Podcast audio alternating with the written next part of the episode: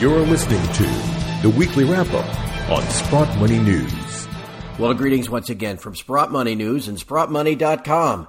It's Friday, July the 12th, 2019, and this is your weekly wrap up. As usual, I'm your host, Craig Hemke, and as usual, joining me is Eric Sprott himself. Eric, good morning. Craig, good morning. I'm sort of sitting here with a little byline, and I think the byline I'm going to have for this week is we're, we're blessed with stupidity.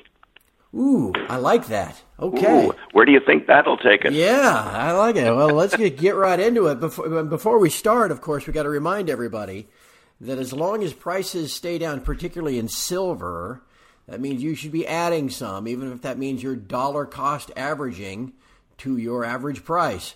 SprottMoney.com is the place you want to do that, and the Sprott Super Summer Sale continues through the month of July. Go to sprottmoney.com, check out the website, go to the Deals tab, and you will find all kinds of deals there and also all the information on the Super Summer Sale. Again, sprottmoney.com or 888- 861 0775. Eric, lay it on me. I like the theme of this call. What, uh, what do you have for us? Well, I mean, I, I'm more referring to the central bankers. And, and when I listened to what Mr. Draghi had to say, the minutes of their last meeting came out. I mean, I'm just, I'm stunned in a way that, you know, here, here we put up with central banks saying, well, we're going to print money, we're going to go to zero interest rates, and it will be the antidote to everything. We'll have wonderful, wonderful economies. And here we are. We don't have a wonderful economy. I'm thinking of Europe in particular here. We don't have a wonderful economy. We got negative interest rates, and what does Mr. Draghi say?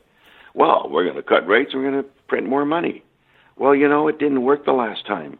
Well, why do you think that it's going to work this time? Isn't that sort of the definition of stupidity? Uh, repeating insanity. insanity, almost. You know, repeating the same thing and thinking it's going to work.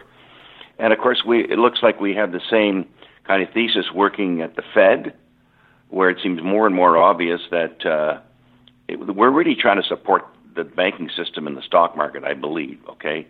And um, therefore, everything we do ends up being stupid for the economy.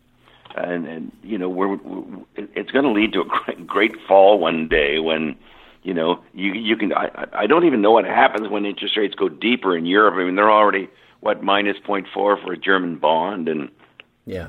How long do people sit there and and own credit assets with a negative return? They're, you know they're going to think about buying something tangible, tangible, whether it's gold or wine or something that would would hold its value rather than lose money. So we're, we're kind of blessed by the stupidity, and uh, we have this uh, looming uh, thing that might be happening where from the U.S. perspective, they think they're they're in a currency war, which uh, President Trump is suggesting. You know, we should maybe even get involved in the markets to take the dollar down a little. I noticed that uh, Judy Shelton, the new nominee for the Fed, uh, who was a gold supporter, but one of her thoughts was she was asked whether she would favor cutting rates. She said, "Yes, we have to cut rates because everyone else is cutting rates, and we don't want our currency to be too strong." So this is kind of getting a little pervasive here that everyone's trying to get their currency weak. And of course, you know, with all weak currencies, that stupidity will lead to higher gold prices. So I think we're in uh, we're in pretty good shape from the uh, people running the money machines perspective. Yeah, I mean, prices held in there so well after being contained below 1350 for six years. You know, we broke out uh, almost a month ago and have spent the better part of the last month above 1400 um, without a really serious pullback. Uh, does that do you find that interesting as well, Eric? Well, I do, and and the pullbacks. I mean, there's some like I couldn't believe the pullback yesterday when they said, well, inflation was up 0.1. Uh, which is higher than the point zero they expected, and so they hammered gold. I mean, I've just never seen anything so yeah. preposterous in my life. Okay, you're telling me that 1.2 percent inflation uh, is, is suggesting that the Fed won't cut. Come on. And of course, it's the commercials trying to ramp it down. Right. And normally, what we're finding is they find that they ramp it down, you know, take it down ten bucks, and then slowly but surely, it kind of winds its way back up there. And of course, with every comment by a central banker, uh, they all seem to be uh, pro gold. So and and even when you get the politicians involved, uh, President Trump, that's pro gold. So we had a lot uh, a lot of things that should work, and I think when you think about the tsunami that's happening in in uh, negative interest rates, yeah, it's going to lead to a very high gold price. I think this is just the start here. You know, we can have targets much much higher than here, and the opportunities that are going to present themselves that are presenting themselves eh, amongst the mining shares and owning the metal products are uh, are quite stunning. So you don't want to be uh, don't want to be missing it. Just a couple of other fundamental factors because so much of the focus is on the Fed and, and the ECB and and all of that jazz. But Eric, how about the news out of Poland this week about all of the gold they're buying, the the, the funds that are flowing into gold ETFs? Uh, and then yesterday we just got numbers about the U.S. budget deficit on pace to go well over a trillion dollars in this fiscal year that'll wrap up at the end of September. Uh, just any thoughts on other factors that you're seeing? Sure. Well, I mean, I think the Polish thing was incredible. I mean, out of nowhere, they say, "Oh yeah, by the way, we bought 100 tons in the first half of this year." Well, you know, 100 tons is not a little bit of gold. yeah. That's probably more than the Russians bought in the uh, in the first half of the year at uh, yep. 15 tons a month, which is 90 tons in in six months, and the the Polish people bought 100 tons, and they announced they also had purchased some late in uh, 18 that they hadn't reported yet, and the fact that these uh, these new central banks keep coming into uh, the gold market, the India last year, Poland, Hungary, uh, Kyrgyzstan, Kazakhstan, Russia, China, you know what? There's a message there. Yeah. There's a message there that they prefer hard current hard currencies to fiat currencies. Mm-hmm. And and once we the public get on board here and the institutions and so on and they even the institutions are I think we bought 127 tons in the ETFs in the month of uh, June. You know there's only uh, about 200 tons mined in the free world per month. So you can't you can't sustain 127 tons in ETFs and think you're not going to have a shortage, and that the price is going to stay here. And the price, the only reason the price could possibly stay here is because because the shorts, the commercial shorts, just keep increasing their short position, which is what they've done.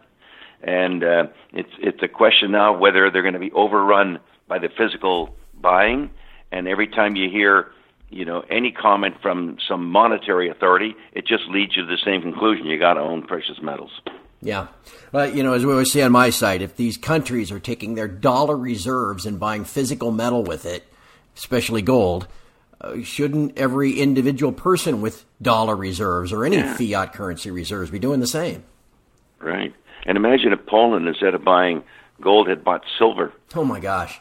That would have turned the silver market right on its ear. that one purchase, okay, one buy order over, one yeah. buy order, and, and it, it's over. Isn't it funny to think too? They they bought a hundred metric tons in London, so you know that that just yeah. means they shuffled some money or some gold pallets back and forth across the blue line in the vault.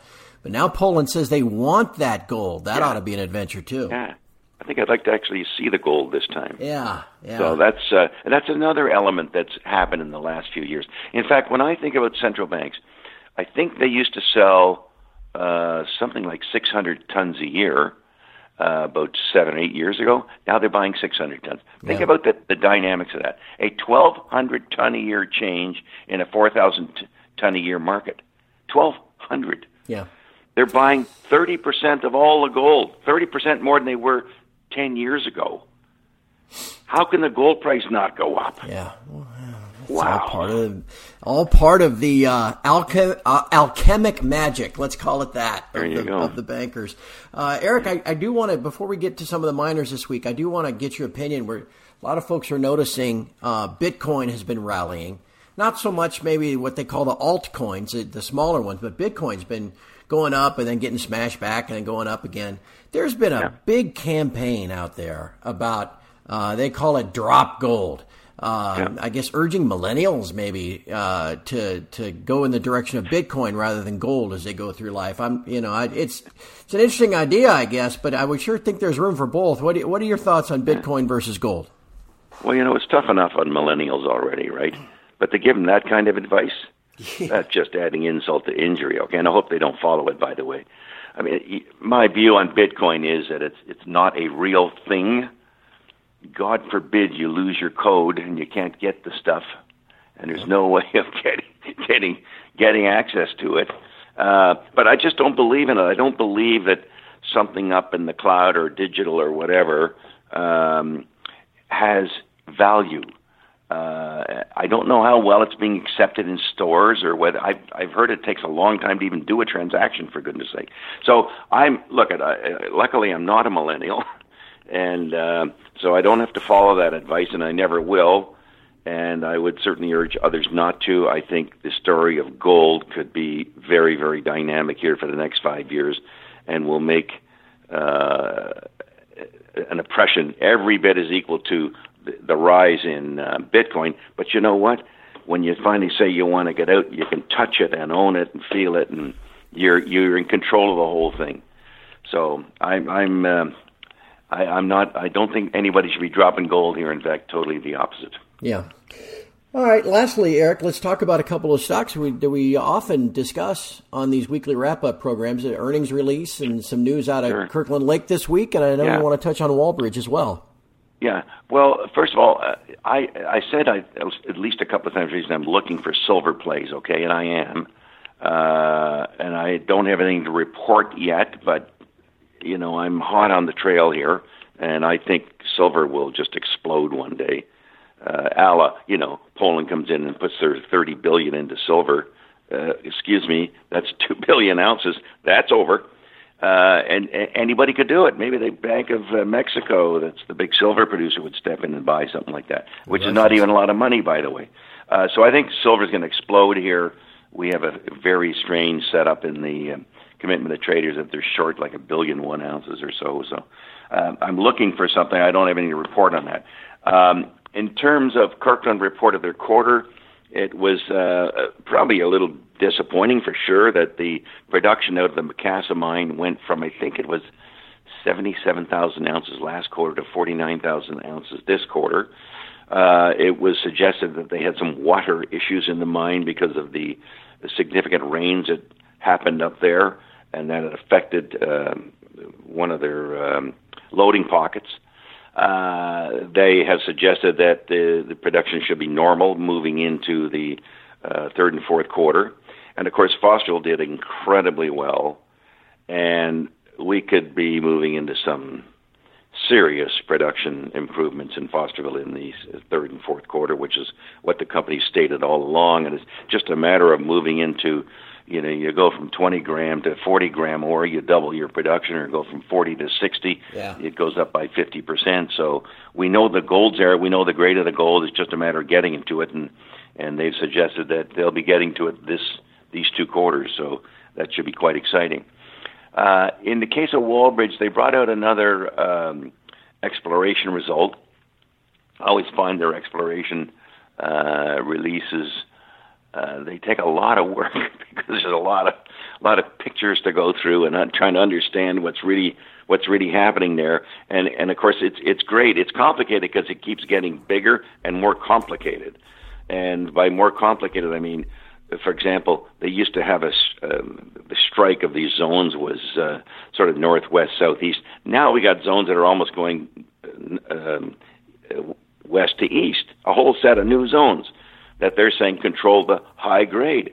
And I'm looking at some of the uh, potential intersections that they have on these zones that strike in the new direction, and there's a lot of visible gold showing on the uh, on the uh, figures that they have there, and these are all holes that haven't been reported. And as you look at these holes that haven't been reported, and you're looking at where they're showing they have the visible gold, there there could be some stunning news releases. One of those holes, they said, had 940 meters, almost uh, totally endowed with gold mineralization. They didn't say the grade. We don't know the grade, but that is like incredibly long. And uh, we have those holes to wait for. I would encourage people to look at the news release, look at the diagram of uh, of the coverage of the holes and the areas that that it goes over. I mean, we could be talking about a very very large resource here. So I'm still very keen on it. I'm very much looking forward to these uh, some of these holes coming out that we're, we're, where we know they have visible gold, but we don't have the results yet. So it all looks good on that front. They even uh, said they had a, a new set. They, they got gold in sediment, which is brand new. They said that they they found gold in the Gabbro down at 600 meters, which is new. Like it just pretty well everything is kind of confirming uh, major development here in this this particular deposit. That's exciting. That's very exciting. And Eric, I had somebody ask me this week when a when a Canadian mining company sells its metal, do they sell it in dollars? Do they sell it in Canadian dollars? Can they pick? How does that work? Yeah. Well, of course they can choose. Um, probably most big companies would sell it in U.S. dollars because they report in U.S. dollars. So, mm, for example, mm-hmm. Kirkland Lake reports in U.S. dollars. So you know, unless you needed some for Canadian pay and stuff like that, you'd probably take U.S. dollars because you don't want to have to trade your dollars back and forth all the time because of the cost of trading. But uh, so most of the big companies would report would uh, take it in the U.S. I would say a smaller company uh, that didn't have U.S. obligations, who was reporting in Canadian dollars, would probably just keep it in Canadian dollars. But it's entirely up to them. Uh, but most of the big guys report in U.S. now, so they would uh, they would do uh, sell it in U.S. dollars. That makes a lot of sense. Hey, before we go, I just want to remind everybody that a monthly feature we have at Sprott Money is our Ask the Expert series. This month's segment will be recorded next week, and it'll be with uh, former Fed official Danielle DiMartino Booth. Thanks to everybody at Sprott, all the Sprott Money customers, everybody online that has already sent in questions this month, but there's still time to do it. You can just tweet it questions at us. You can email us questions if you have it. Uh, for again, for Danielle DiMartino Booth, we're going to record that next week, and we'll try to answer as many of your questions as possible. Eric, hopefully we can answer some questions over the next yeah. couple of weeks as well. It's going to be uh, an interesting run up to this next Fed meeting, and it's going to be a very interesting uh, remainder of the month, the remainder of the year. Should be fun. I should probably warn all our listeners that I may go and buy all the Sprott Money silver before they get a chance. yeah, exactly. Uh, temporarily out of stock is what it'll say. You got it. you can blame me. all right, my friend. Thank you for your time this morning. I hope you have a great weekend. Okay, you have a good one too, Craig. And from all of us at Sprott Money News and SprottMoney.com, thanks for listening. Have a great weekend, and we'll talk to you next Friday.